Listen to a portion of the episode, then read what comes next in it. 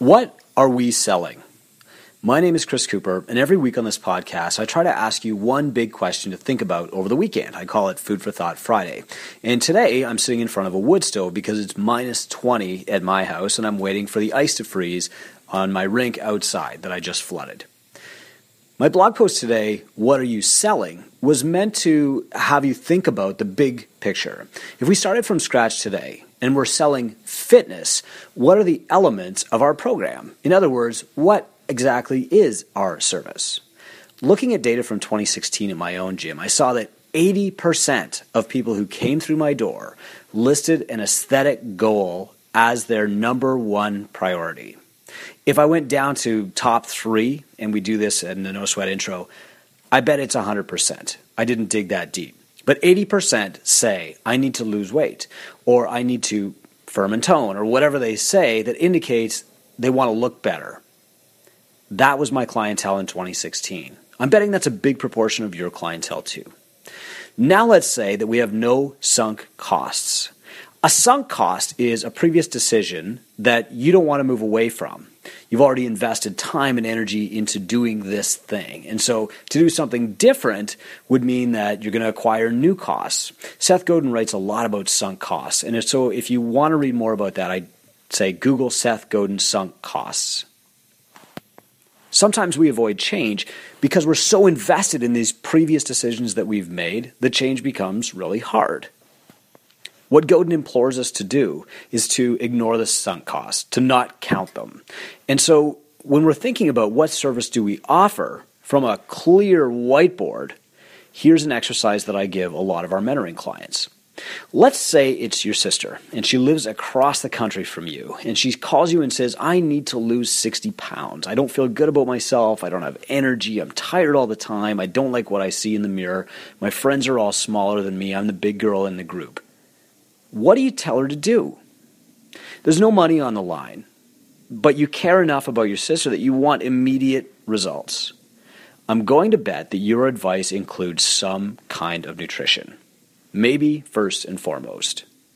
So, with that in mind, if our job is to sell fitness instead of just selling exercise, should our initial prescription for people seeking weight loss or another aesthetic goal include nutrition? Should it be only nutrition?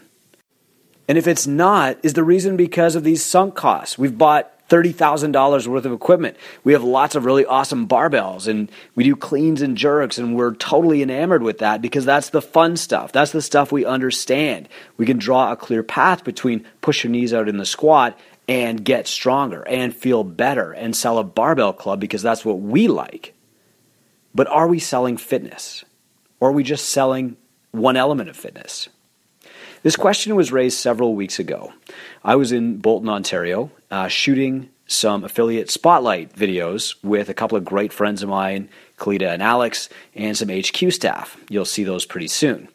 And Tyson Oldroyd was talking about how excited he was to help a client lose like 100 pounds or something.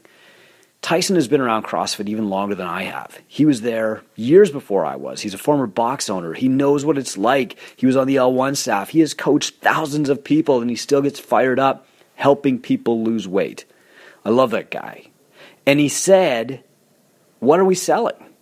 Are we selling exercise here or are we selling results?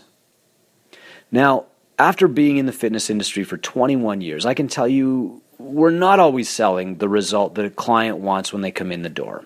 They might come in looking for weight loss, but find something even better that never even occurred to them existed, like self esteem and strength and courage, stuff like that.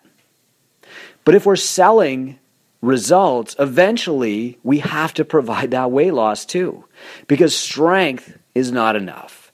When your sister wants to go to the beach, and she wants to wear that bathing suit and she hasn't lost any weight six months later, it doesn't really matter what her deadlift is unless she's wearing a t shirt to cover herself up and it's got her deadlift PR on it.